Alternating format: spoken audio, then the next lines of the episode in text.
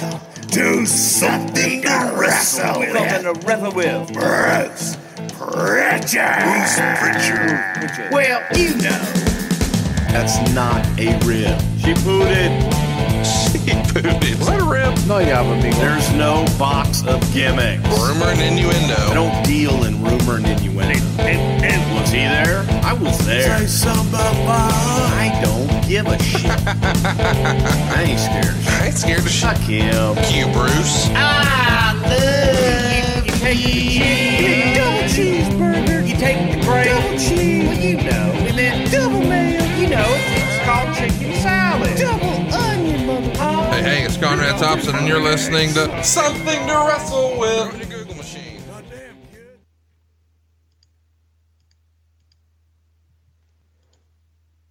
Bruce Prichard. Bruce, what's going on, man? How are you? Ah, just a box of fluffy ducks, by God. How in the hell are you, though? What does that mean, box of fluffy ducks? Well, think about it. You know, you see a duck, like a little tiny fluffy duck, you know, like when they're little chicks, Yeah. okay? And they chirp around, they don't have a care in the world, they're all happy and chirp, chirp, chirp, chirp, chirp, and they're all like, but- now imagine how good they must feel, right? So take that to the next level. Have an entire motherfucking box of fluffy ducks. Hmm. And you can't get feeling better than that. So I'm feeling like a box of fluffy ducks, man. Well, I'm pretty excited about today's show, but I don't know what's exactly box of fluffy ducks. We're here today to talk about New Year's Revolution 2005. Believe it or not, yesterday was the 15 year anniversary of the show. It's unbelievable to think about. This was 15 years ago. It certainly doesn't feel like it. But stay tuned next week. Tell a friend. We're kicking an old school Royal Rumble 1990 next week. I'm looking forward to this one, Bruce. We've uh, we've never covered this one. We've got the Bushwhackers on one side, the Fabulous Rougeaus on the other, Beefcake and the Genius in a double DQ, Ronnie Garvin and Greg Valentine in a submission match that goes nearly 17 minutes. That's real. Jim Duggan and the Big Boss Man and singles action, and then of course the big Royal Rumble. Of course, Hogan must pose. Spoiler, pal. But the big face-off moment between uh, the Ultimate Warrior and Hulk Hogan, and by the way, Tony Schiavone's on the call. This is a fun and very memorable show. I'm looking forward to next week already. Who wouldn't be? I mean, it, it could only be topped by 1989 and Big John Studd winning the inaugural Royal Rumble on pay per view from the summit in Houston, Texas. So, I mean, good God, what more could you ask for? You want to just go ahead and do that now? No, we're gonna have something to look forward to next week. Royal Rumble, 1990. Stay tuned. Uh, uh, by the way, you said the inaugural Royal Rumble, but that was 88, wasn't it? 88 was inaugural Royal Rumble on, on television, Yeah. and then the inaugural Royal Rumble on pay per view. Gotcha. was 1989 Big John Studd. The first one on TV was on the USA Network with Hacksaw Jim Duggan taking all of the glory out of Hamilton, Ontario, Canada.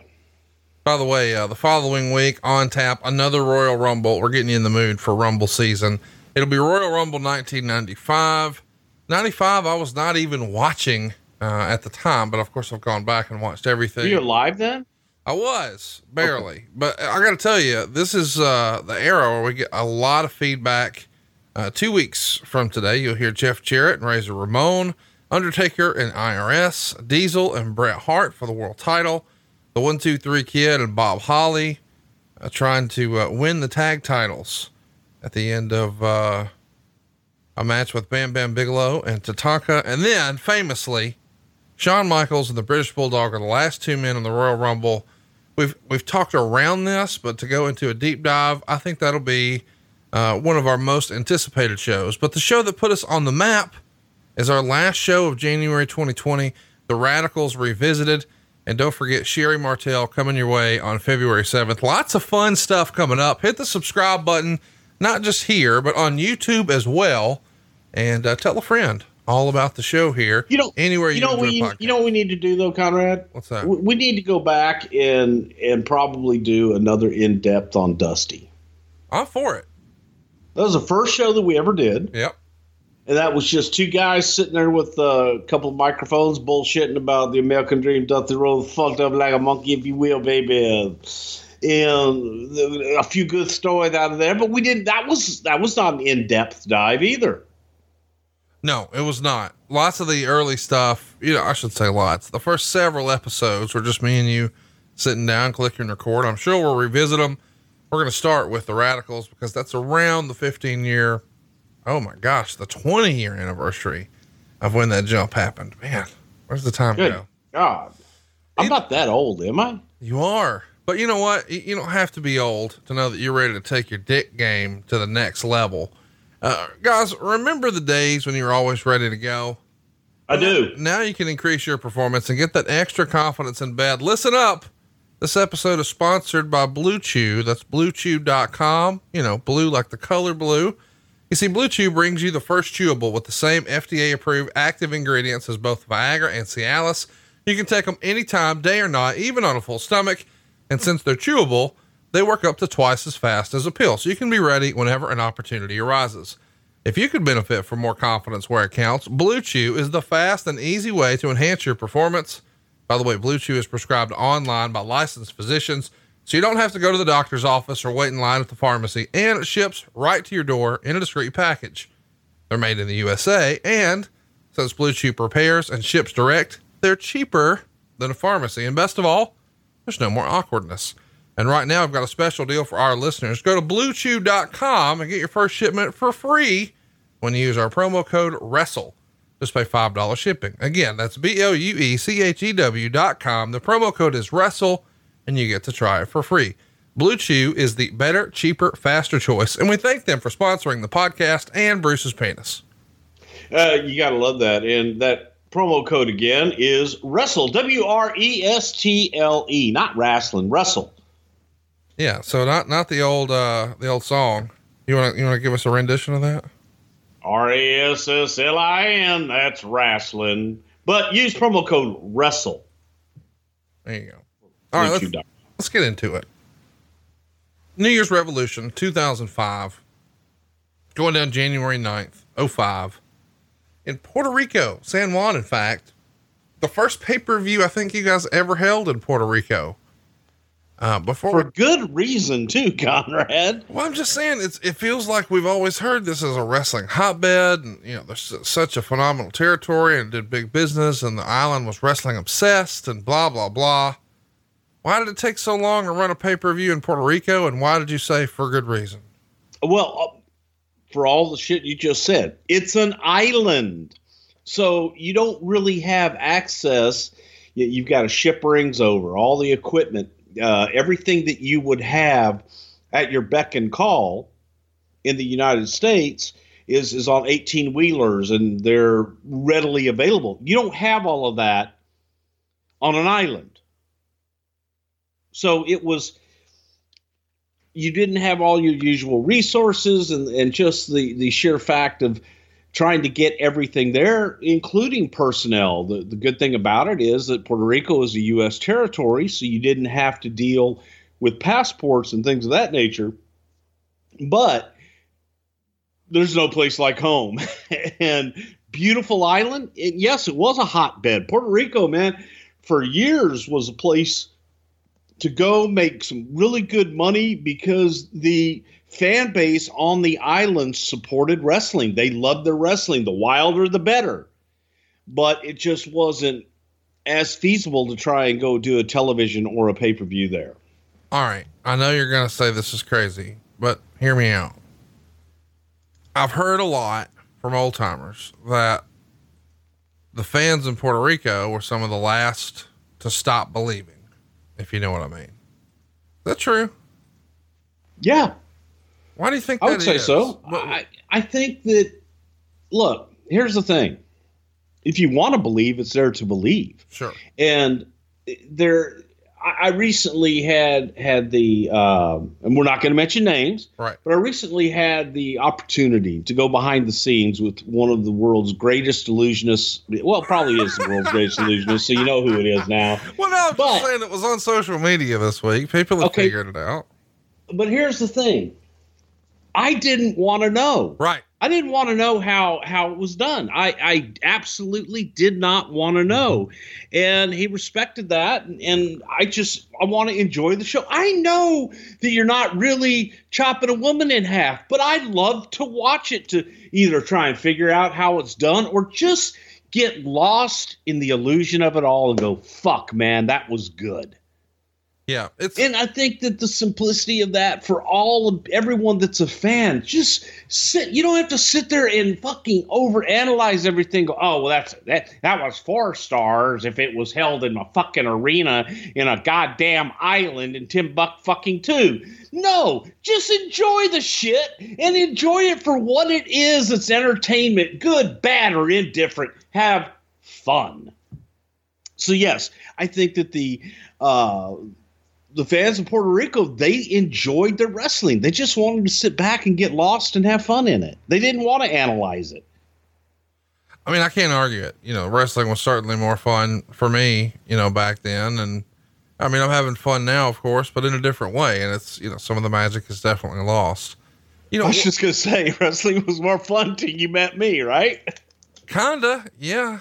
Um, but you know, it's one of those be careful what you wish for, you know, like the old, uh, the old Brewster's Million scene where the old man says he got caught smoking and his dad or his mom or whoever uh, made him smoke like a whole carton of cigarettes uh, before he could leave the closet.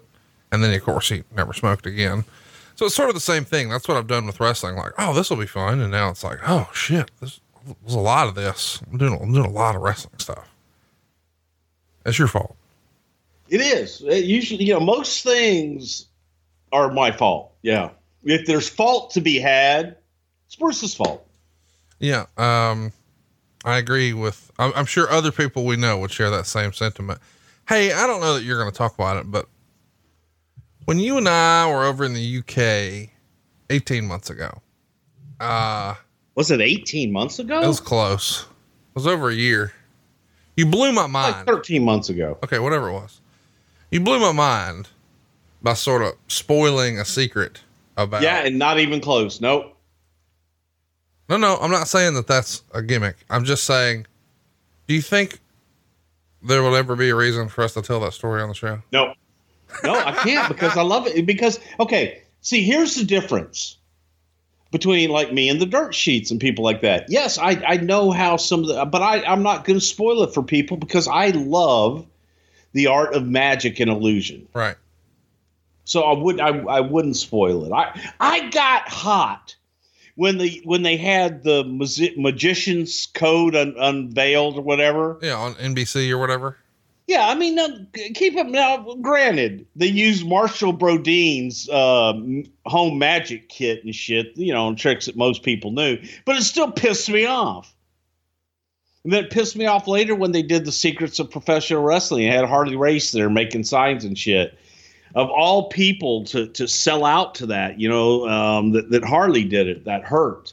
But I also understand it, and but I, I just hate it. So no, Well, let's get. I just wanted to ruin your day. No, you did, and, and we talked to somebody else on that tour, and his mind was blown too. Like that can't be real, and I wish I didn't know now because every time I see that person on TV, I want to tell somebody, but I, like you, don't want to ruin their fun because I was up close and personal. I'm like, how is this possible? And then when you tell me, it's like, motherfucker, wish I didn't.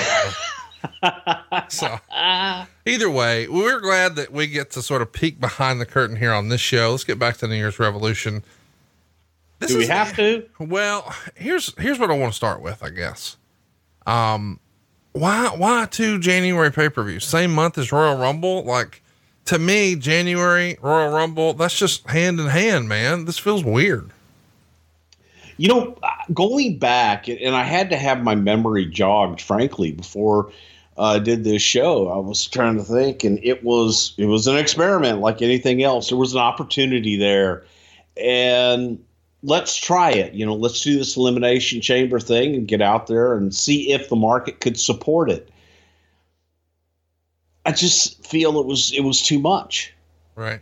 I think it was, you know, it was kind of a force because, like you said, two, man, right off the bat, first of the year, here you are, January 9th, and you're doing a pay per view and you're plugging, you're building to the Royal Rumble. So I think it was a little bit too much too soon at that point. I, you didn't really need it, in my opinion. Well, let's talk about, you know, Puerto Rico for a minute before we move along.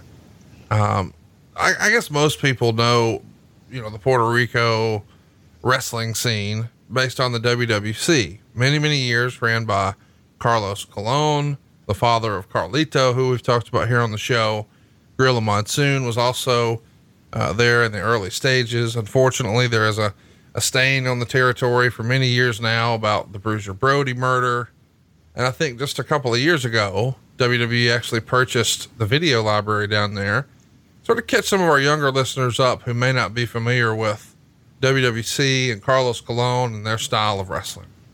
Well, Puerto Rico was a destination, and Carlos Colon, Victor Jovica, um, later on, uh, Jose, what was it? What the fuck was his name? The guy that uh, Gonzalez, Invader. Jose Gonzalez, yes, the Invader, the guy that was accused of killing Brody, and Gorilla Monsoon. Hang on, hang on, hang on, um, hang on. You said accused. You don't think he did? Well, he was accused. I think he did it, but you know, I wasn't there. I have no fucking idea. okay, all right. You know, you got to use the correct vernacular, otherwise, I have fucking the the do-gooders on me. I understand. Um, Frank was a friend of mine, and I, yeah, so. But um, so there was Colon, who was majority owner. There was Jovica, and they they were the majority partners, best of my recollection. Uh, Gorilla Monsoon was brought into the fold, and, and Gorilla looked for a place to invest, and Gorilla invested in the island along with Victor Quinones. And I don't know how, you know, how all that worked out, and and then uh, Jose Gonzalez came in, I think, a little bit later. But for all intents and purposes, Carlos Colon was the boss. Carlos and, and Victor Jovica were the were the two main bosses and the two main guys in Puerto Rico. And back in the day, in the days of the NWA World Heavyweight Champion defending the championship all over the world for NWA promoters, Puerto Rico was a great spot to go because the trips were short. You had a beautiful beach, man. I'm, I'm going to sound like the uh, uh, Epico and those guys for the Puerto Rican Visitor Council. Beautiful fucking island, man. you know, it's a great place to go. Um, and so guys like to go, to go and hang out on the beach all day and go work at night, short trips, and you made decent money. The fan base was absolutely rabid. They loved their heroes and they hated their villains. So you had a very passionate fan base that just wanted to see probably more violent blood and guts wrestling than anything. A lot of blood, a lot of barbed wire matches, just gimmick matches. Um, Abdullah the Butcher was big there. Bruiser Brody, Colon, I think, bled walking to the ring most nights, and it just was a it was a different environment. But for the Americans that would go and guys that would spend time there, Dutch Mantell, for example, Dutch Mantell made a career out of booking Puerto Rico. Dutch would go over there and, and book for a while and uh, ran some great television and, and did some pretty damn big business. Eddie Gilbert booked over there. Unfortunately, that's where Eddie Gilbert passed away, was in Puerto Rico. But it was it's like a vacation. You're on the island, you're you're on the beach and good money, good place to go learn, and you're not you know you're not uh, in the thick of things everywhere else. And it was you could kind of be far enough away yet still connected. Let's uh let's touch briefly on you know you said running the show here was an experiment how long was it talked about before it actually pulled the trigger? You know the rumor and innuendo is that sometimes an idea gets thrown into the machine and it could kick around there on the spin cycle for a year or two or three before it actually comes to fruition. Is that the way you remember puerto rico or was this sort of a knee-jerk hey here's an opportunity let's do it now you know, for us, and at this time in 2005, I was living in Texas, so my time in the office was limited at best. You know, I'd maybe make the office once a month, and the rest of the time was all conference calls and, and television.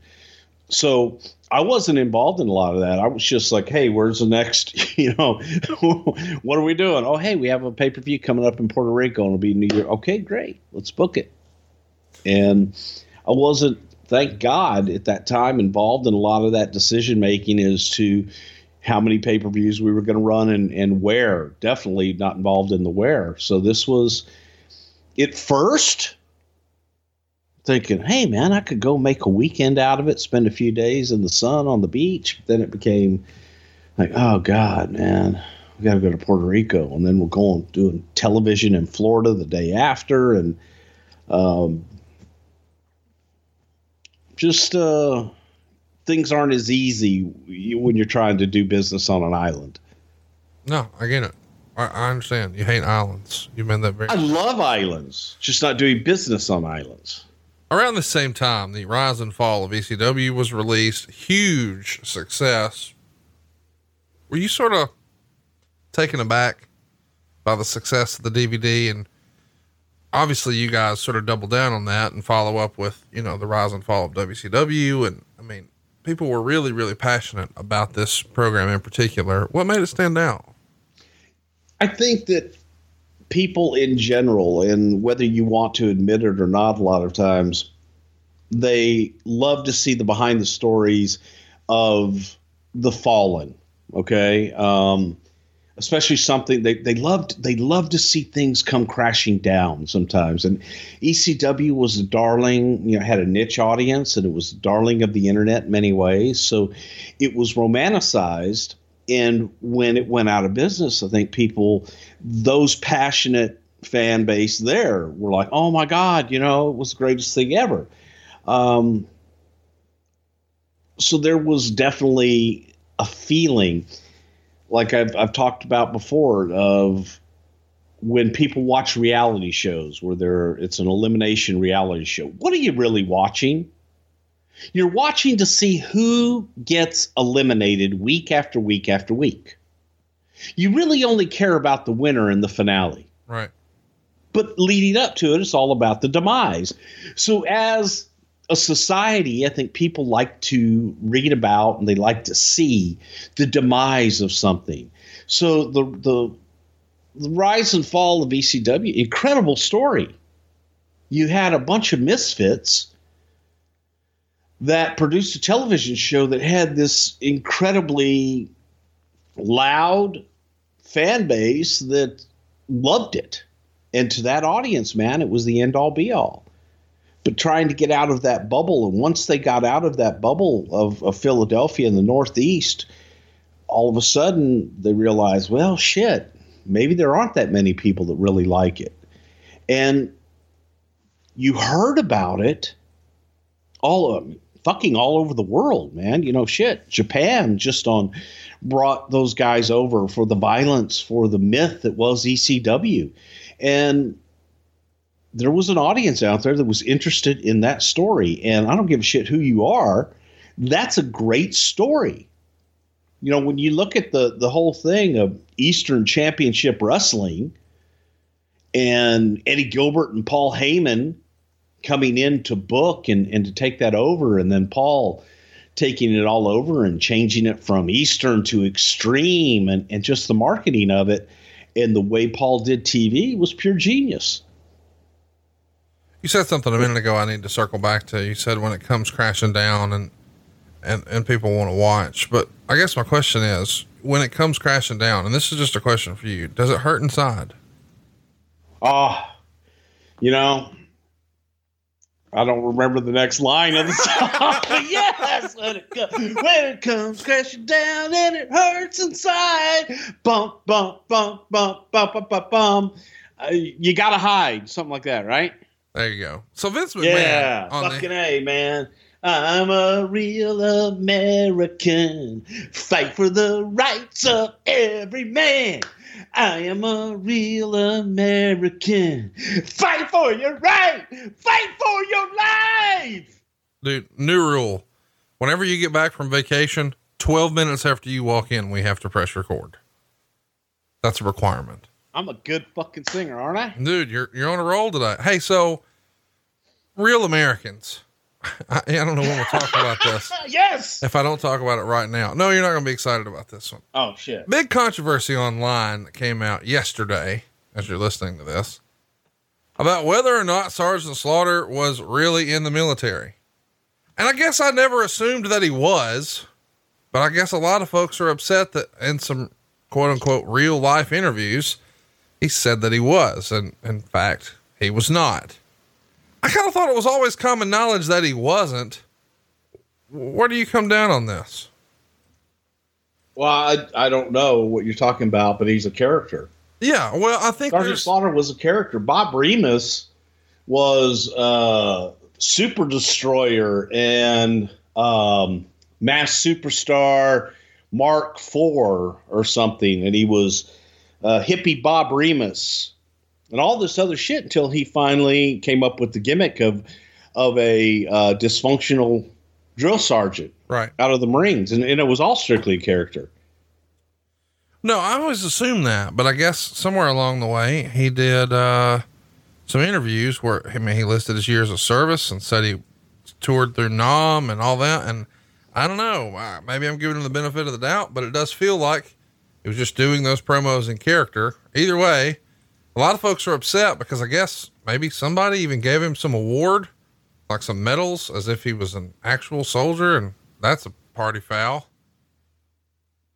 Oh wow, I don't know. No, I've, Bob's it's always been a gimmick to me, so I I don't know. I don't know that Bob has ever, other than the character and like you know, shit, he was GI Joe. GI Joe's obviously a fantasy character. Yeah, all I could think when it came out was, man, if he really was accepting like medals, uh, you know, like war medals, that Cobra Commander dude was right. Sarge was full of shit. Cobra Commander this whole time's had a bad rap. Well, is Cobra Commander a real former Fernum Snape? It's whatever the fuck he's doing, man. Because he could be an alien from like Pokemon or something like that. Let's Yeah, I just blew your fucking mind, didn't I? yeah. Shout out to Eric Rottencrotch. Uh, he's he's chasing Pokemon listening to this right now. All right, let's get back to ECW. Vince McMahon, on the heels of the monster ECW, success of this ECW. ECW DVD, announces there's going to be an ECW pay per view on June 5th at the Hammerstein Ballroom. And uh, it's written by Wade Keller. At this point, nobody seems to know Paul Heyman's long term status in WWE, including whether or not he'd be part of this proposed pay per view. At this point, it appears he won't be part of it. Uh, of course, we know he is. When you first, uh, you know, hear that there is going to be sort of a, a quote unquote nostalgia ECW pay per view, did you immediately think, well, hey, we should do a WCW one? And if not, why not? No, I didn't. What the fuck are you going to do with WA? Here, I also had an issue with the ECW pay per view. Um, what what do you do? I, I, who do you bring in? And obviously, it was very successful, and there was a nostalgia thing. And I am 100% on the same page as Rob Van Dam that for to do an ECW purely ECW show one off one time and be done with it great. Um, go do it. It'd be a great nostalgia show. My biggest fear was, God, you know, because once you see them, ew, and the guys that were that were not, I don't know. It, it just it, it's like brawl for all, man. You're either pregnant or you're not Right. Can't be half pregnant. And that was that was my fear with the whole ecw thing. Do you go down that road?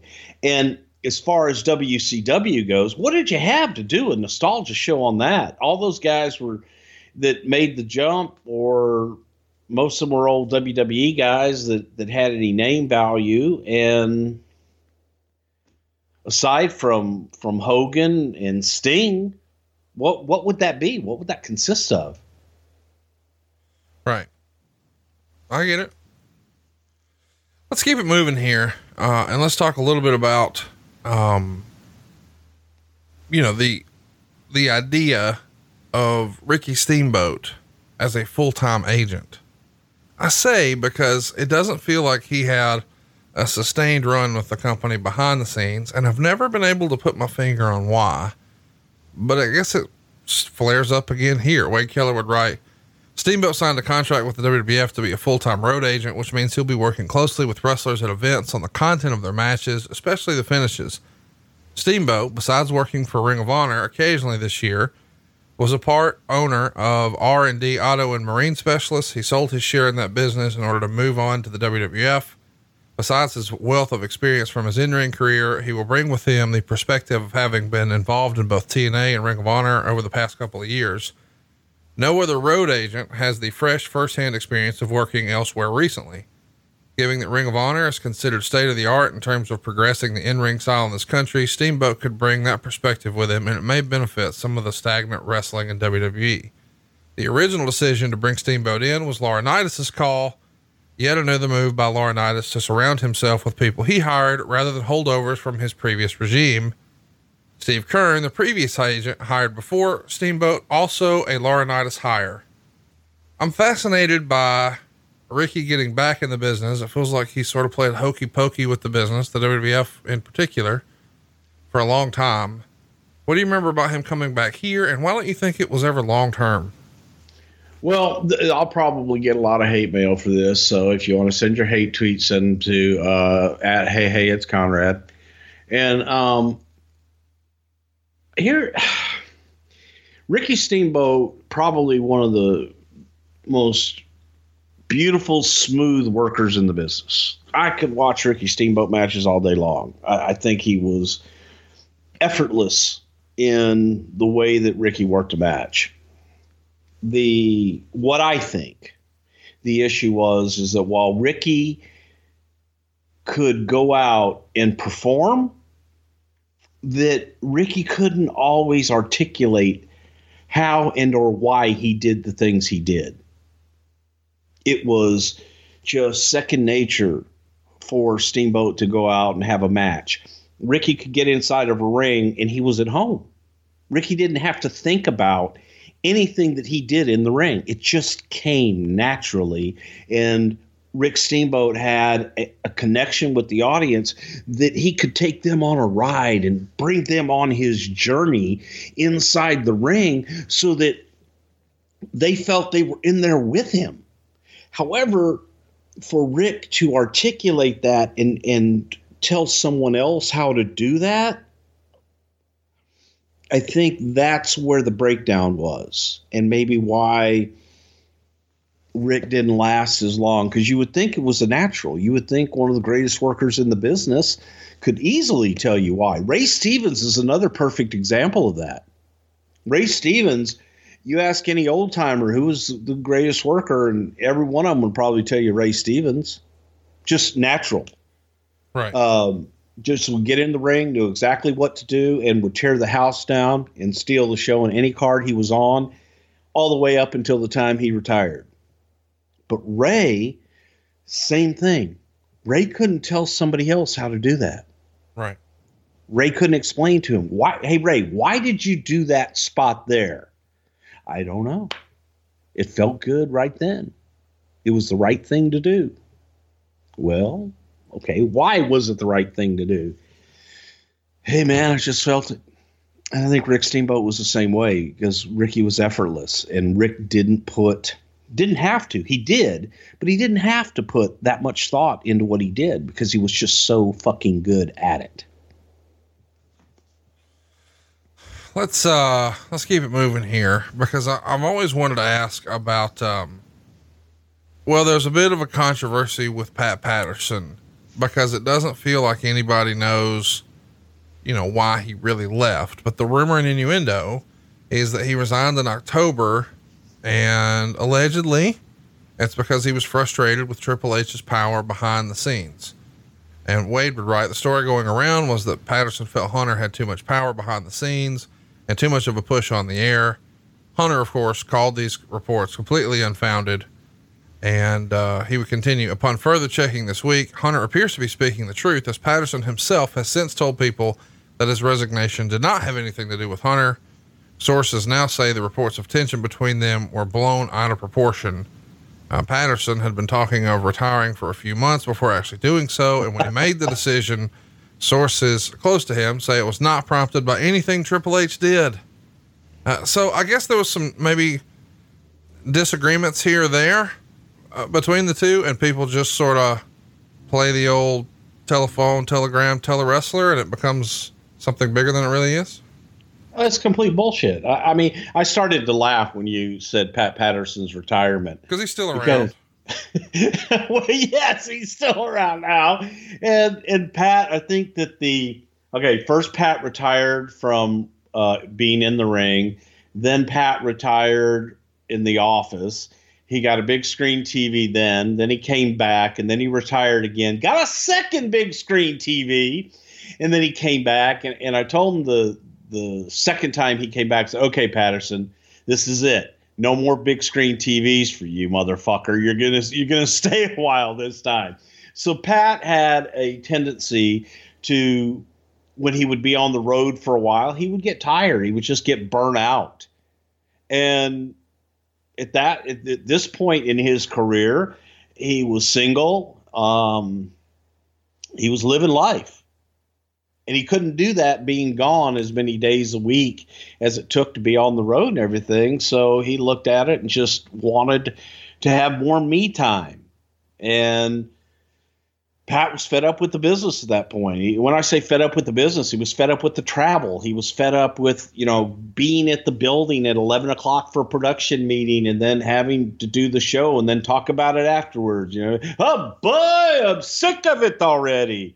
Um, just yeah, it was just Pat being tired and Pat wanting to not commit. Now, here's the other funny thing about this is people say Pat retired. Pat didn't fucking retire. Pat just cut back on his schedule. Right. So instead of going to every single TV and every single pay-per-view, it's like, "Hey Pat, come on out for the pay-per-views." Eh, make the TV afterwards. And that was a good schedule for a while. Every once in a while, he would want to come out and do something else. So um, all of that, the Pat retiring, heavy heat with Triple H, that's 100% com- just bullshit. That's something that someone made up to try and come up with a story to sell news dirt sheet fucking subscriptions or something to go, oh, hey, here's the real scoop. No, there was nothing there. That was Pat being frustrated and wanted to go off and live life and not be tied down every week. Right. Well, let's talk about what else Triple H was doing. Uh, he landed a supporting role in the movie Blade Trinity, and it drew uh, 6.8 million in its second week. It dropped from second place in week one to fifth place in week two. So two weeks through, it had uh, drawn 35.6 million at the box office. Uh, talk to me a little bit about Triple H and his acting aspirations. It does feel like he popped up in a couple of movies here or there, and then maybe he just decided, ah, that's not for me. Yeah, I don't know that. I never saw Blade Trinity 3 or whatever the fuck it is. Um, I do want to mention this. It did well. The, Yeah? bud the budget, Good. the budget for this thing was 65 million. It made like 130 at the box office. So it was profitable. yeah, I'm just not a big Wesley Snipes fan, so I. But but Hunter was wasn't one of those guys. He would rather be in the ring at this time, this stage of his career. I think he'd rather be in the ring. But at the at the other end of that spectrum, he had an agent at this time that was telling him, "Oh, you got to get out and do some other things." So he was experimenting, doing some other things. I think he did. He did this later on. He did um, something with that little girl from Modern Family. And he did a few roles here and there, but I don't think that acting was his thing at the time. Uh, let's also talk about, I can't believe this is real, but we've, we've talked about it a little bit in real life. Ric Flair and Mick Foley get into a backstage confrontation and, uh, well, it wasn't awesome. I think it happened here in Huntsville, in fact, but, uh, it's written about that I guess, um, Flair's book had come out. Foley was not happy about it. And Foley tosses Flair's book onto a table and asked him to sign it. supposedly for the purposes of auctioning it off for charity. And then when Flair realizes that Foley's not being polite in his typical Foley manner or shaking his hand, he throws a punch at Mick Foley. And uh, of course, this skirmish is broken up fairly quickly. But then, of course, they're saying, you know, hey, let's just lock ourselves in the room and, and first man that comes out's the better man or whatever. And then they stomp off to the ring. This is a weird deal. Talk to me about what you remember about this.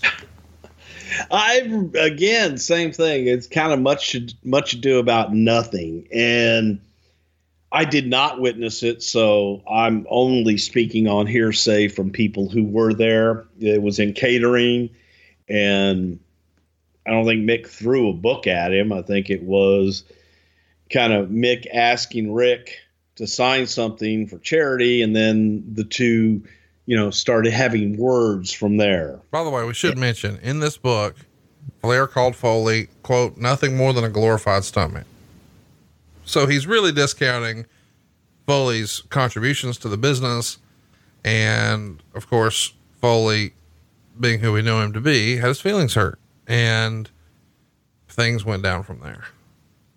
Yeah, and I can I can see all of that taking place. I just you know the thing was was that I think someone said that that Rick tried to punch Foley, and then you know it didn't amount to much of a fight other than a you know promos back and forth and you know with people in between. You know, it's kind of one of the, you know, hold me back, hold me back.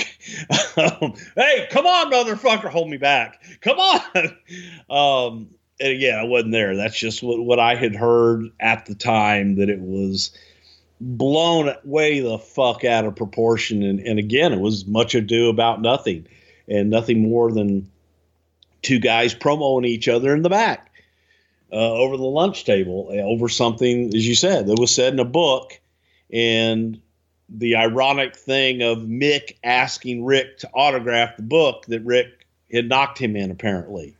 Yeah. I so mean, I, I understand how it got that way with both guys, but it's weird to even talk about now because it feels like a hundred years ago and both of these guys have since made up. So, you know, they're thick as thieves now. Yeah, you know, Rick went through those two years where you know Rick, Rick and Eric got into, got into a fight in a locker room, and then Mick Foley and um, Rick, sixty-eight years old, doesn't give a fuck. However old he was here then, that's my favorite line. I'm sticking to it.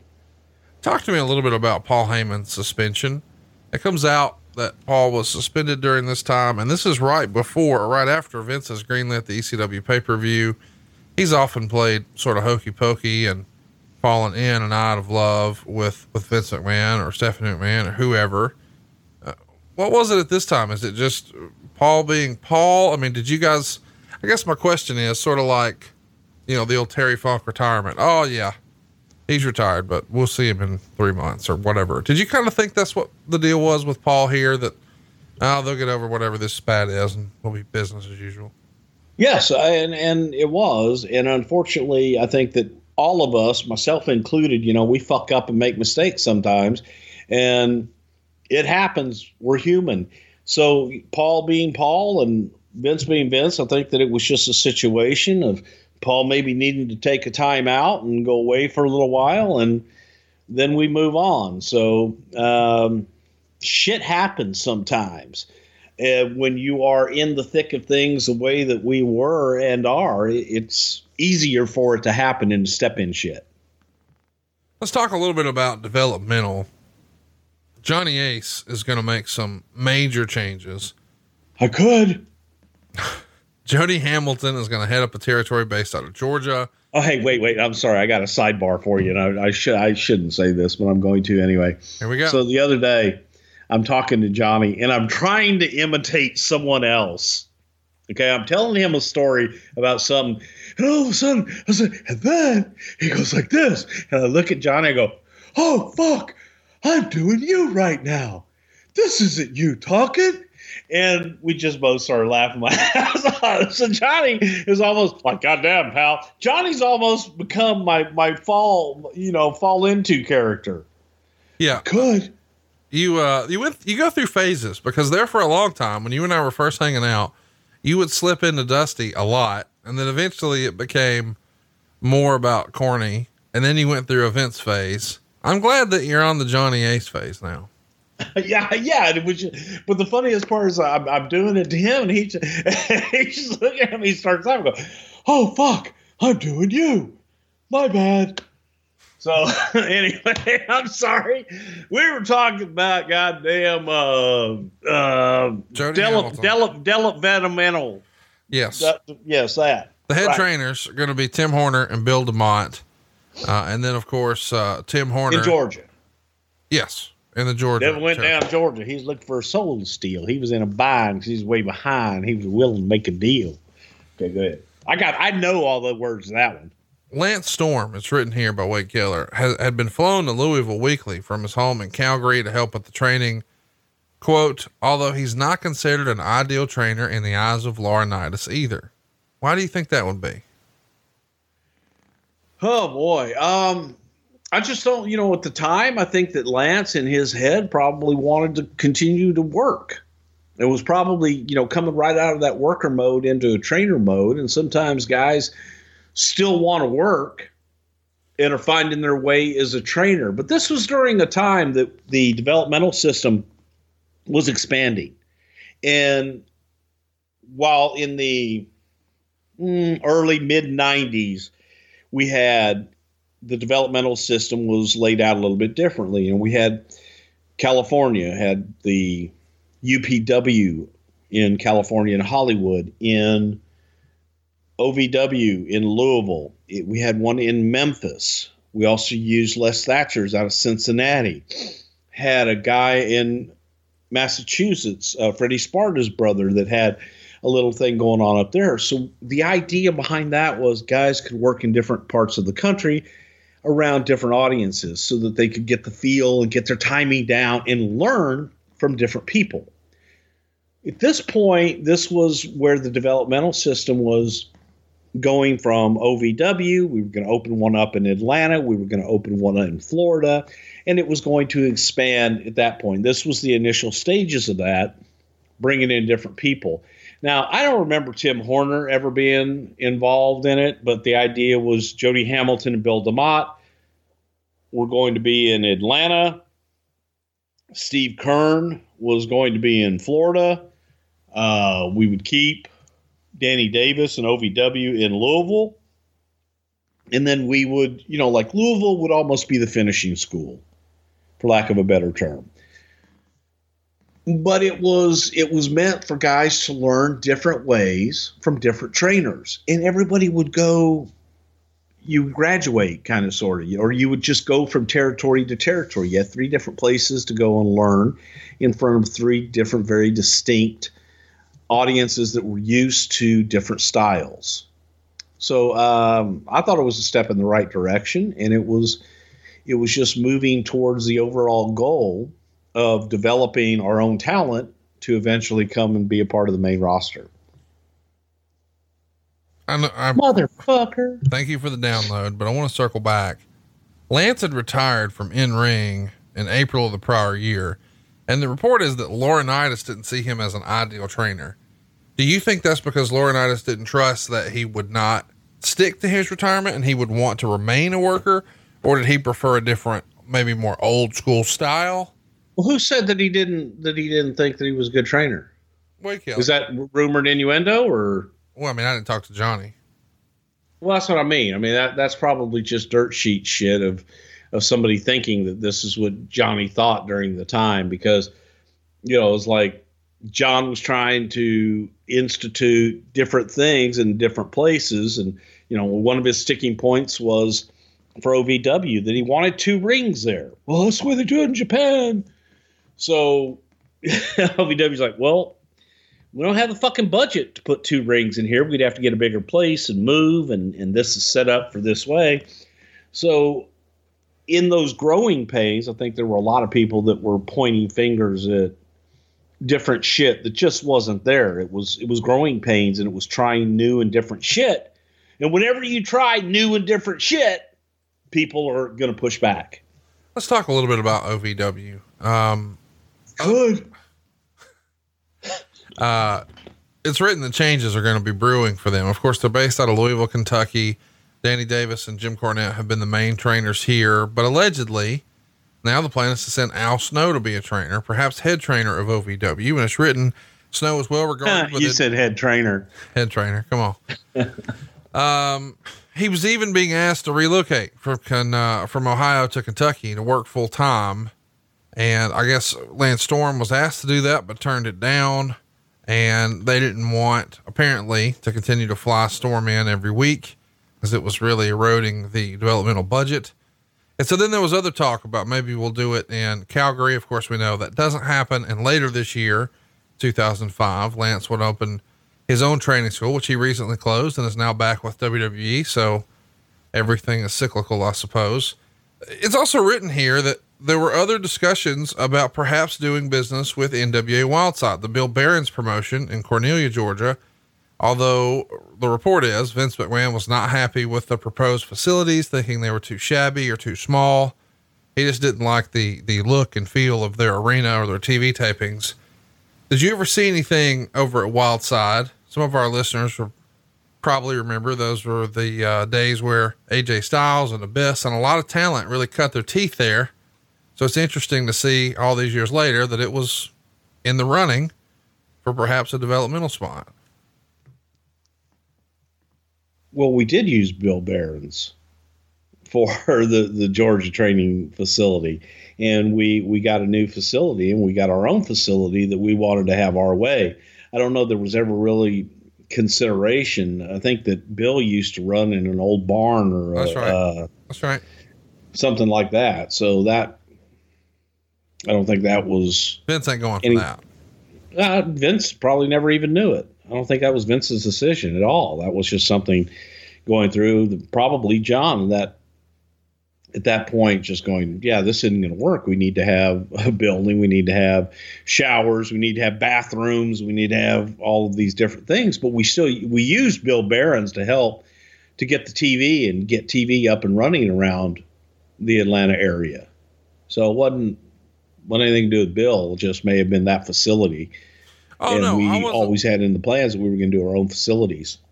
Bill Behrens is an interesting character in wrestling that maybe a lot of our listeners aren't familiar with, but he's been a uh, a booking agent based out of the South, and you know ran a home promotion for a lot of up and coming talent. He's a a staple in Georgia wrestling, is he not? I think in the Georgia Independent, yeah, I think Bill's been that mainstay and one of those guys that has always been able to survive through thick and thin, no matter what it was, and has always had his hand in somewhere or something. Let's talk about uh, somebody else who had their hand in something. Marty Wright. Uh, he lied about being 30 years old during the Tough Enough tryouts and was cut when it was discovered he was 40. But he still got signed by WWE and now he's working with OVW. Wade Keller would say he's said to be the most impressive athlete among all the Tough Enough contenders during the tryouts and he had a great persona. He turned out to be lucky that he didn't have to go through the humiliation of dressing up like a woman and got a head start on training full time in OVW. Even though he's 40, because he doesn't have 10 years of bumps under him, he will have the potential of five to 10 years in the ring if he catches on. And that's why at age 35, Dave Batista is considered a future star because he doesn't have 15 years of wear and tear on his body that will prevent him from having five or 10 good years in the ring. Of course, we know that uh, Marty Wright would wind up becoming the boogeyman. Chat me up about the uh, the humble beginnings of Marty Wright and, and how he came to be with the company here. Well, I meant, why would he have had to dress up like a woman? I don't understand that one. That was part of the competition with Tough Enough. You know, they were doing silly skits on TV. Oh, okay. Yeah. I don't know. All I remember was Marty being a part of the big cattle call for talent. And when they got in, he said he was 30. He said, Really, are you only 30 years old? And he, he stuck to it, man. And they had him go and they said, Oh, where's your license? He said, Well, I don't have it here. It's in my car. said, okay, great. We'll wait. And everything shut down. And Marty's standing there and they said, Yeah, we'll wait. He left the ring, ran to his car, got his license, came back and gave it to him. Like, uh, Marty, you're not 30 years old. He's like, Yes, sir. you know, but I think that it was almost the just the steadfastness of my God, that's my story, and I'm sticking to it. Even though you caught me red-handed, I'm still gonna stand up here and I will outwork and I will fucking beat any of these young kids you got here physically. Uh, doesn't matter how old I am, and that's what Marty fought for. And the truth of the matter is, is he was probably in better shape than anybody in that tryout at the time and still to this day is in probably better shape than than most of the guys in developmental. I mean, he's he's a phenomenal athlete, and it just uh, had a hell of a gimmick, man. I'm the boogeyman, and I'm coming to get ya. Um, By the way, all of the then the bell rang. all the married guys listening to this know the move is deny, deny, deny. Come on. Uh, Wade Keller would report. Wait a former- minute, you giving advice to our married guy Yeah. fan base? we had a, uh, a mutual friend of ours who recently got jammed up, not adhering to that, and it was just a gentle reminder: deny, deny, deny. Who? I'll tell you later. Uh, okay, you can't even give me a hint. nope. Oh shit! Come on. Uh, former creative team Text member me. Bruce Prichard is not involved in the writing process. What the fuck are we doing with our lives? He's been coordinating the production of vignettes and sitting in on agents' meetings. Because he sits in on those meetings, he does have a say in rejecting and proposing storylines, but he does not meet with the writers or script any storylines. Who's this? Bruce Prichard, Oh, is this wait, uh, what was I doing? Sitting at home collecting a check, showing up and shitting on stuff, and then producing vignettes? Not bad get it gig if you can get it. There you go. Let's get to New Year's I was in every fucking goddamn writers meeting there was. Well, you just said you weren't in the office a little while ago. I wasn't in the office. I was on goddamn conference calls all hours of the day and night. Did Vince I was view that- home in Texas. Yes. Does Vince view that differently in that era, being on the phone versus being in person? Uh, not really. As long as you're accessible, as long as you're accessible, it's it's and he's he's mellowed out a lot on that. But yeah, I was always accessible 24 hours a day. So, and and frankly, I was not only on the calls with all the writers. I had the calls after we we finished up with the writers' calls. Then I would get the follow up call. Okay, what do you really think? Or or you know. Um, let's talk some more about that. So yeah, F- who the fuck said that? Fuck What? Dave Meltzer, Wade Keller, and all of them. Let's get to New Year's Revolution. Before the event Okay. airs on live pay per view, the Hurricane and Rosie uh, would defeat La Resistance in a dark match. And the first match between uh, Eugene and William Regal, and of course Christian and Tyson Tomko uh, for the World Tag Team Championship is going to go 16 minutes. And uh, the report is nothing particularly exciting or bad. It was just they're in first gear. And then Eugene threw a drop kick and injured his knee. He was in excruciating pain, struggled to do a quick roll up on Tomko for the win. He was out of character facially as he was helped out of the ring, star and a half. The report is the poor guy suffers a ruptured left uh, patella, patellar, whatever, ligament. You know the patella, the fucking- patella tendon infernum snavis connected to the ashipace. and it fucking broken kneecap. Uh, so he's going to miss like six months of action. Uh, he does make an appearance at WrestleMania 21 a few months after this, but bad, bad finish here. Not anybody's fault. Injuries happen. But in this case, now you've got the belt on an injured guy. Not ideal, huh? No, not ideal. And I mean this, the very first thing I, you know, I might as well just tell everybody when we you pitched all this shit to me and gave me this, and I said, "What the fuck was this show?" I didn't even remember it. So I had to go back. and talk to some folks and, and do a little bit of research here because most of the times I could look at a card and I could look at the, the poster and look at a few things and bam, it all comes back to me. This one didn't come back to me. Maybe it was just one of those years. But what did come back to me, and the first thing when I called somebody, I said, "Hey man, you remember 2005?" Yeah, fuck, don't you remember? Eugene and Lita, first two matches, both blew their fucking knees, man. We're sitting there looking at each other, going, "What the fuck are we gonna do?" Um, yeah, it was the shits uh, because you're next, you know, plan B. You got to move on. But it was it was a frustrating, frustrating first match, frustrating second match, which I know we'll get into now. Oh, hey, got a question for you. Did you pay your credit card off this month? Did you overdo it during the holidays? Get that statement in and almost open it with one eye, nervous to look. Don't get stuck making the minimum payment your interest rate on that thing is probably more than 20%. It's going to take you months to pay it off. If you ever do, they even put on your statement now. If you pay the minimum payment, it could take 64 years to pay this off. Don't do that. You know you're overpaying. There is a faster, easier, cheaper way to get out of debt. Just like that. It's savewithconrad.com. And how's this for starters? No house payments for two months. You won't make a February or a March payment. You're done until April 1st. And come April 1st, you're going to have a better mortgage. We're going to show you how to pay your house off faster and with cheaper monthly payments. I know what you're thinking. Oh, I've looked at a 15 year mortgage before. I can't afford it. You can't afford not to look at it. Really ask yourself this How many payments do you have left on your house? If you don't know the answer, you haven't done enough planning. I want to help you pay your house off, but the fastest way to do that is to realign your debt. Get the greatest tax deduction, get the cheapest interest rate, and then all that monthly savings we have man, let's attack the mortgage. Let's get out of debt as fast as we can. It's going to make the second half of your life a whole heck of a lot easier.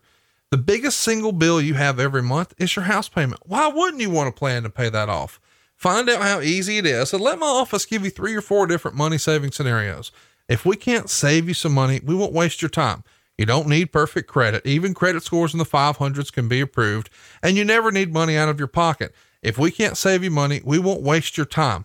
And yeah, we're licensed in like 40 states. What are you waiting for? Find out how much money you can save right now for free at savewithconrad.com. NMLS number 65084, equal housing lender. Savewithconrad.com. Yeah, let's keep it moving. As you alluded to, we're going to have uh, Lita in the next match. But first, we should talk about the backstage promo that we get from Edge here, where he says he has an idea on how he could become world champion. Of course, JR and Lawler are wondering what that means. And the next oh, sassafras. I wonder what, the, what, what, what, what, does he mean by that, King? Oh, Let's get in the uh, the backstory here. The October twenty fifth Raw. Didn't I, Connie? You you did. I was all of a sudden you're, you're saying, "Goddamn, goddamn, is this Wednesday?" Or just whatever the fuck day that goddamn shit comes out, you you got confused. Is all I'm saying there. Goddamn. So, oh, you fuck the goddamn hook 'em horns. That's what I like to say. Hook 'em horns. God bless Texas. We should mention that the uh, Grilling JR podcast. No, we shouldn't mention on, that on Thursday. What morning. else did JR say? Sounds surprised. the October 25th Raw. Trish would approach Lita backstage and tell her that she had gained weight from her pregnancy which of course led Lita to attack Trish. That same night, a match was made for the two at Survivor Series. In that match, Trish would defeat Lita by DQ after uh, Lita hit her with a steel chair. On the November 22nd Raw, Trish would defeat Lita and Molly Holly in a triple threat to retain.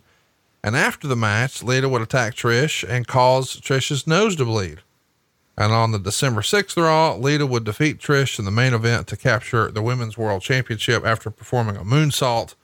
It's a pretty iconic day uh, to have a couple of ladies main event Raw. Never happened before.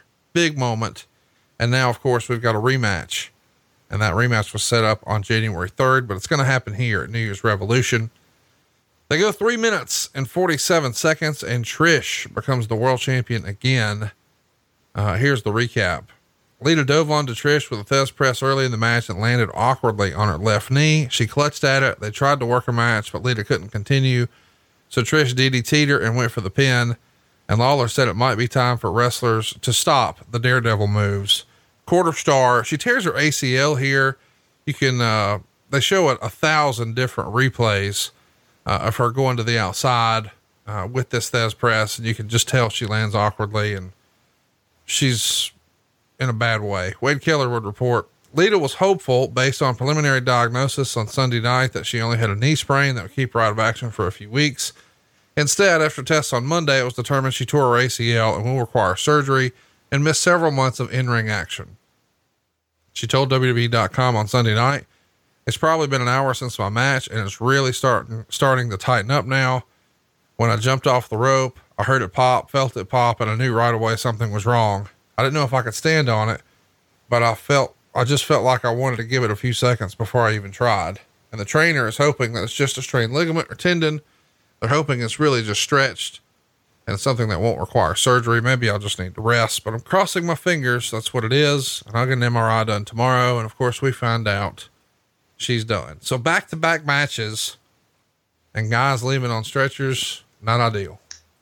Puerto Rico is bad for the knees, folks. That's just one little bit of advice. If you're going to Puerto Rico, wear your knee brace.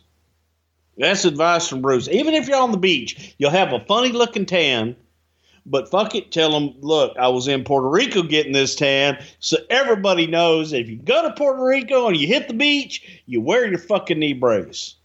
That's advice. Here's the other thing worth mentioning. Pro tip. If you're bald and you have a goatee, be careful in parking lots. Goddamn right, because the motherfuckers are looking to take your happy ass out. They're gonna hit you. I know they are.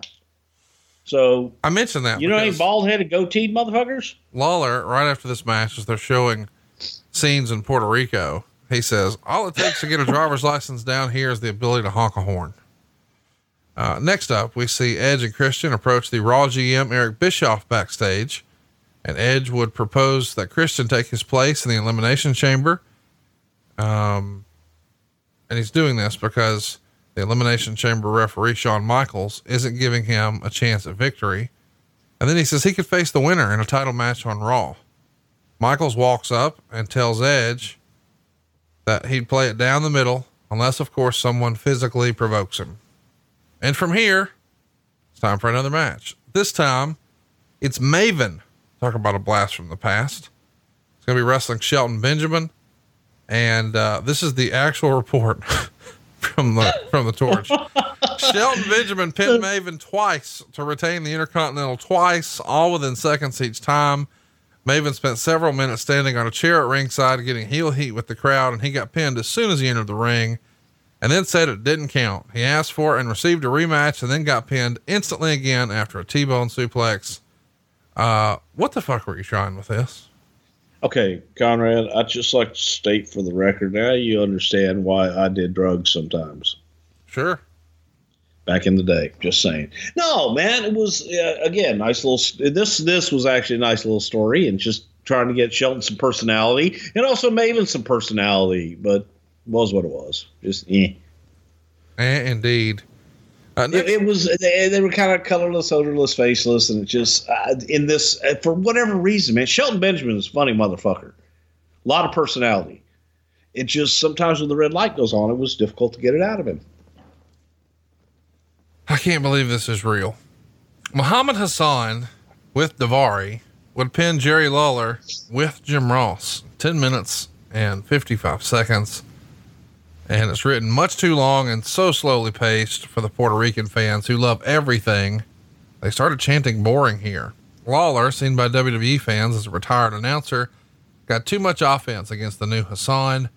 Daivari actually had to save Hassan from a pin by putting his leg over the bottom rope to stop a three count in progress.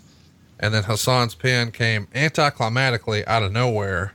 It gets a dud. We've talked about Hassan before, but weird placement here, is it not? Well, goddamn, you got to put King on somewhere. Well, it was. you mean weird placement being on the card at all? Yeah, like what? What? what? that's that's where I'm going with it. I I just don't understand. You know, I know that hindsight is what it is, but it's pretty weird.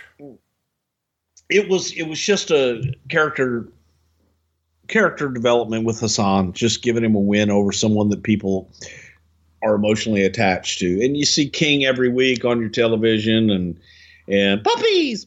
Uh yeah, it's real good, King. A goddamn good call right there. Um that it's somebody that people are emotionally attached to for Hassan to be. Then we get a commercial for the rise and fall of ECW. Uh, and then Todd ECW. Grisham interviews Batista.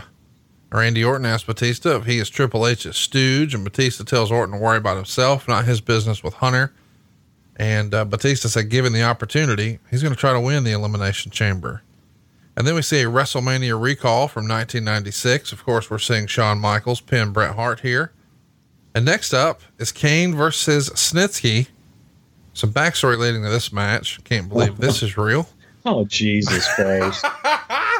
On the September 13th Oh, Raw, during a no DQ match between Kane and Snitsky, Snitsky would accidentally push Kane on top of his storyline wife, Lita, who had interfered in the match. And the match came to an immediate end as trainers and EMTs took Lita on a stretcher to an ambulance as she needed medical attention. In storyline, Lita is pregnant here, and as a result of this accident, she suffered a miscarriage. This is real. Uh, Kane eventually attacked Snitsky, which led to a weapon of choice match between them at Taboo Tuesday. It was voted to be a steel chain match. And then, of course, Snitsky defeated Kane after locking a steel chair around his neck and jumping onto it from the top rope, causing Kane to bleed from the mouth. And in the following week, Snitsky would mock Lita's miscarriage before and during matches using a no babies road sign and a baby, baby carriage in a street fight against Eugene. I mean, I'll never forget as he's running around yelling, It's not my fault, punting a baby doll into the crowd. Just unbelievable stuff. Of course, it comes to a head on December 27th. Raw schedule, or Raw's GM schedules this match here for New Year's Revolution. And they get 11 minutes and 34 seconds. Kane gets the win. It's written that it's another boring, lumbering match. Really not fun to watch. Kane wins with a tombstone. He gives it a dud rating. Not the best review. What'd you think? Do I have to? Yes. Okay, first of all, uh, punting the baby was good stuff. It was. Okay, so that, that was good stuff. Um, and I love Glenn Jacobs to death, and Glenn Jacobs still to this day will will like kind of like the Undertaker look at me like, what did I do for you to do some of the things that you did to me? Um, putting him with Snitsky, this this is one of them in this storyline, but it was, oh. Yeah, it wasn't good. I mean, I don't know what else to say other than it just wasn't good. Doesn't age well, except for kicking the baby. Kicking the baby doll, that was good. Yeah, kicking the baby got over. Yeah, that was. It's not my fault. That shit was great. That made Snitsky. But other than that, here we are talking about kicking a baby doll Yep. just made someone. Well, and yelling, it's not my fault, which I think you could make your gimmick because you said these days everything's your fault. So you can just. But it is my fault. It is my fault. How's that? Next up, I can't wait to see whose fault this was. A clip airs of Simon Dean shoving a fat guy in a pool, and then the Raw Divas have a chicken fight in the pool with Val Venis, Hurricane, and Rosey. Uh, what now? Yeah. Yeah, that happened. Got anything for Sure me did. on that? Um, that that was at the pool, the hotel. Sure. Uh, I did not have anything to do with that. Nothing. But yeah, Simon Dean, he didn't. He didn't. He he. he yeah, I got nothing. Next It up, was fucking horrible. Hunter will confront Batista backstage about his comments with Orton, and Batista said he has Hunter's back unless Hunter is eliminated before he enters the cage, in which case he's going for the gold. Next up is the Elimination Chamber for the world title. Let's lay the groundwork for you. On December 13th, the Raw GM Eric Bischoff would schedule an Elimination Chamber match between Triple H, Edge, Chris Benoit, Chris Jericho, Batista, and Randy Orton for this show. And on December 27th, all of the matches participants competed in singles matches with the length of their match determining their entrance order at the elimination chamber match, which I got to say, I kind of like. If any, Yeah, it sounds confusing, but it was pretty fucking cool. if any of the participants lost their matches, then the person who beat them would replace them in the elimination chamber match. So there's real stakes and there's two pieces of psychology there. Really well thought out. I assume you're going to take credit for that. Yeah, if it was good, I did it. It was Yeah. my fault. There you go. Uh, of Yeah. course, all six. No, it was it was really a conglomeration of people just trying to do this in a different way to make to make that mean more. You know, you can put guys in and have them randomly the time that they come out of the pod, or you can have them compete for it, and in competing for it, they could potentially lose. So I think in the back of everyone's mind, they're going, "All right, well, this is kind of a cool idea, but they're going to swerve us, and one of these guys is going to get knocked out," which didn't happen. So I just thought it was a clever way, and, and it was probably a conglomeration. No, it wasn't my idea, but yeah, I'll take credit for it. What the fuck? the actual elimination chamber match. Um, talk to us about how this one comes together. I mean, you know, the first one went back to 2002, you know, and then we've rocked it in 03. We took 04 off and now it's back here in 05. It does feel like, you know, one of those ideas that looks good on paper. And then when you start to think about, wow, they got to fall on that. I don't know if that's the best idea. But you did it for two years and then took a year off. Why did you guys, you know, sort of stop and start with it here? Well, I think that part of it was give it a rest, and maybe it, just really didn't fit the year before. Then, when you're in this situation, trying to get to the ultimate goal was to get to Batista and Triple H at WrestleMania. So this is another way to get there before you make that split, and it's it's a good prop to use. So it was it was a nice stipulation to have in there with the elimination chamber, and that was that was the story. You, you throw Shawn into the mix as a special guest referee. Everybody had something to to talk about, including you know even Randy Orton and Jericho, and I, you know it's it's there. Everybody had everybody kind of had an issue with everybody, and it worked out well in my opinion. Let's keep it moving here. Let's talk about the actual match. Um, we should say that all six of those guys won their matches. Uh, Batista wins his in three minutes and two seconds. Turns out to be the shortest. So as a result, he you know, earns the right to come in last. That's also the same night where Bischoff makes Shawn Michaels the special guest referee on the uh, July or sorry, January 3rd Raw. All six wrestle each other in three separate matches. Batista would pin Benoit after a Batista bomb. Edge would pin Jericho. Uh, and the final match, of course, is Orton and Triple H. Orton gets a win after an RKO. And um, let's get to it. You got six guys in this one. Again, Triple H, Chris Benoit, Chris Jericho, Randy Orton, Edge, and Batista. Loaded card. They get a lot of time 34 minutes and 58 seconds. Jericho and Benoit begin.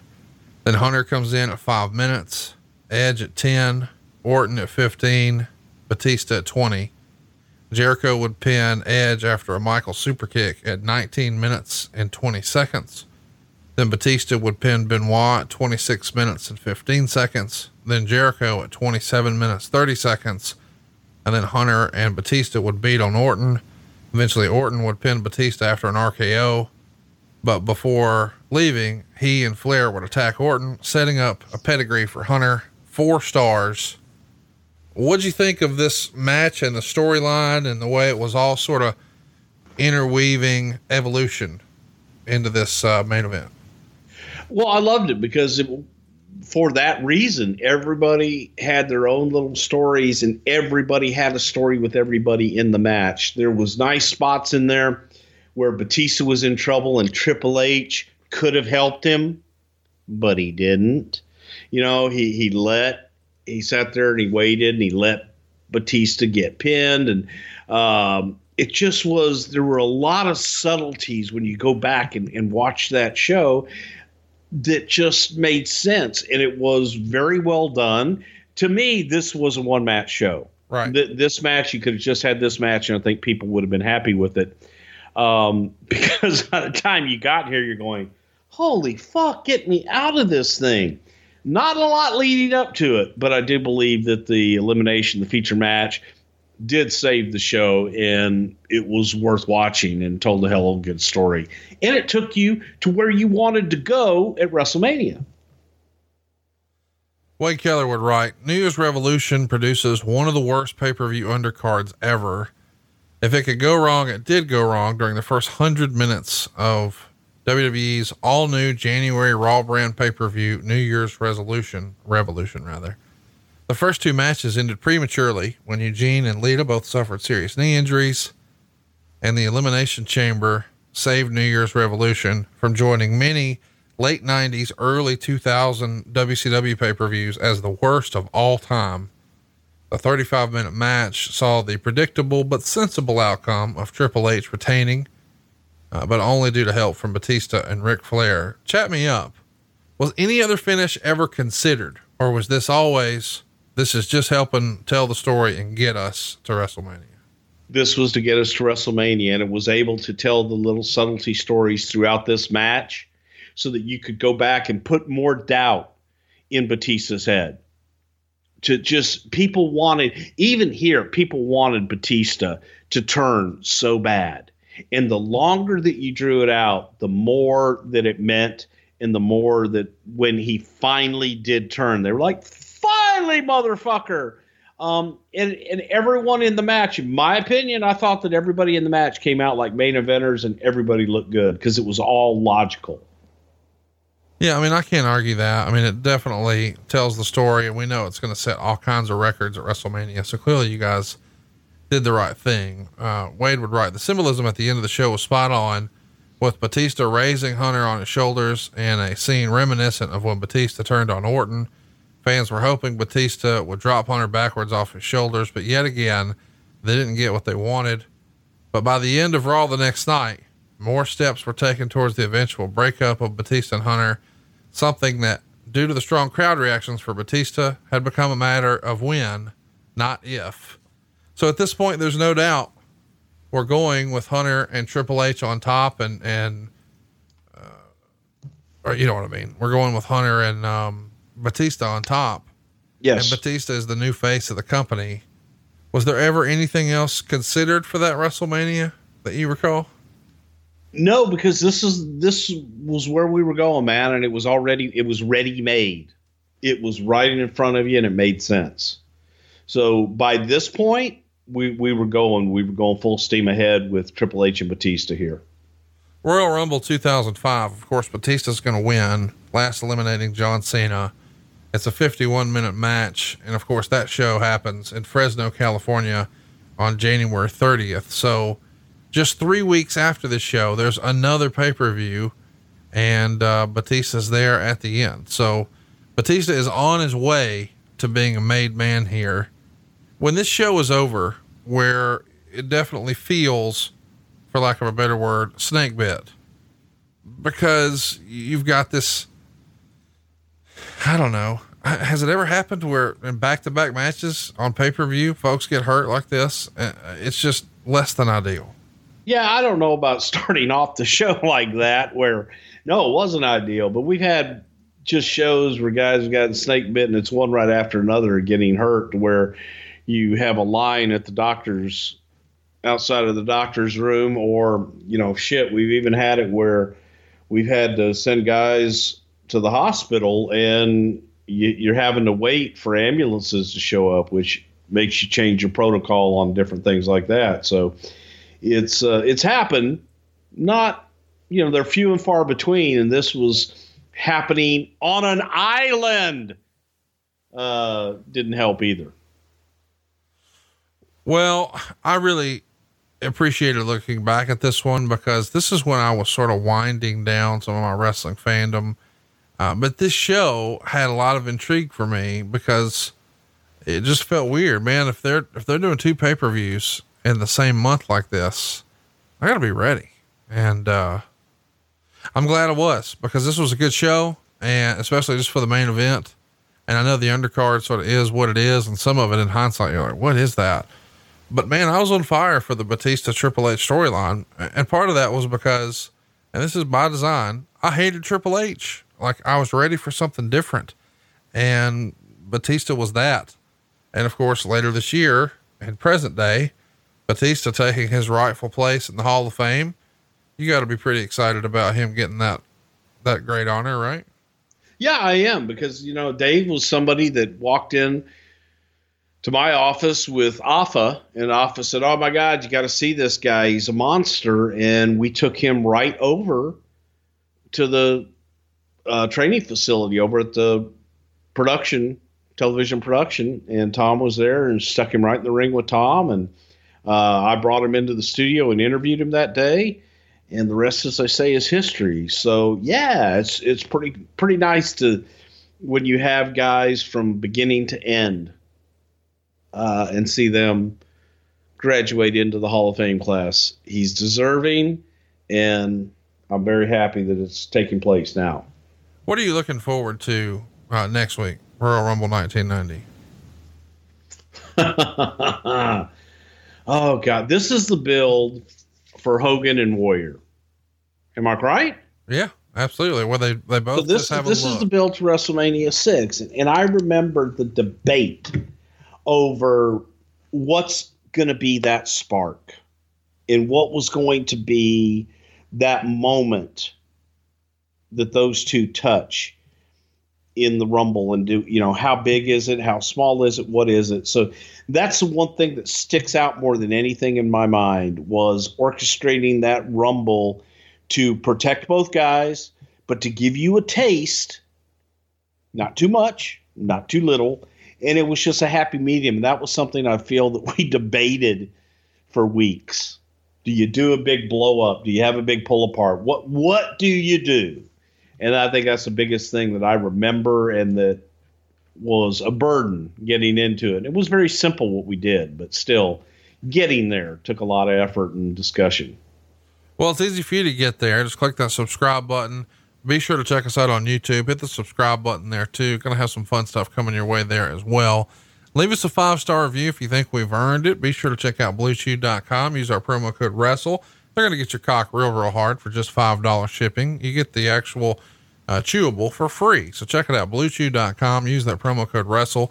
And if you're ready to save some money or getting a new house, get out of that apartment, maybe do a little remodeling, get rid of some credit card debt, whatever you're looking for, we make life a little easier at savewithconrad.com. We're licensed in more than 40 states. You don't need perfect credit. So why wouldn't you do that? Savewithconrad.com, NMLS number 65084. He is at Bruce Prichard. I am at Hey Hey, it's Conrad, and we are out of time. We'll see you next week here for Royal Rumble 1990, right here on Something to Wrestle with Bruce Prichard. And I'm not saying Chaka Khan anymore, man. We're just going right to Pacho Villa because Pacho is over. Nah, we need a new one. You know, I do have a question since you're in such a good mood. See? What'd you do all week this week? How'd you spend your days? Well, I'll tell you, Conrad, I like to spend my days working hard on the go, but the hands on the clock keep spinning too slow. 'Cause I can't wait to be alone with my baby tonight. John brings his skewed sense of humor. Jeff brings tips to cut strokes off your next round. Together, it's those weekend golf guys. They'll pay a lot of money to PXG and Titleist and Callaway and on and on and on, right? How many yards do you think you're going to pick up with that extra driver? I think I can get an extra 5 to 10. What if I give you 15 to 20? you pay me more. Jeff Smith teaches on the sliding scale. Those Weekend Golf Guys, the podcast, part of the Believe Network. Just search B L E A V on YouTube or wherever you listen.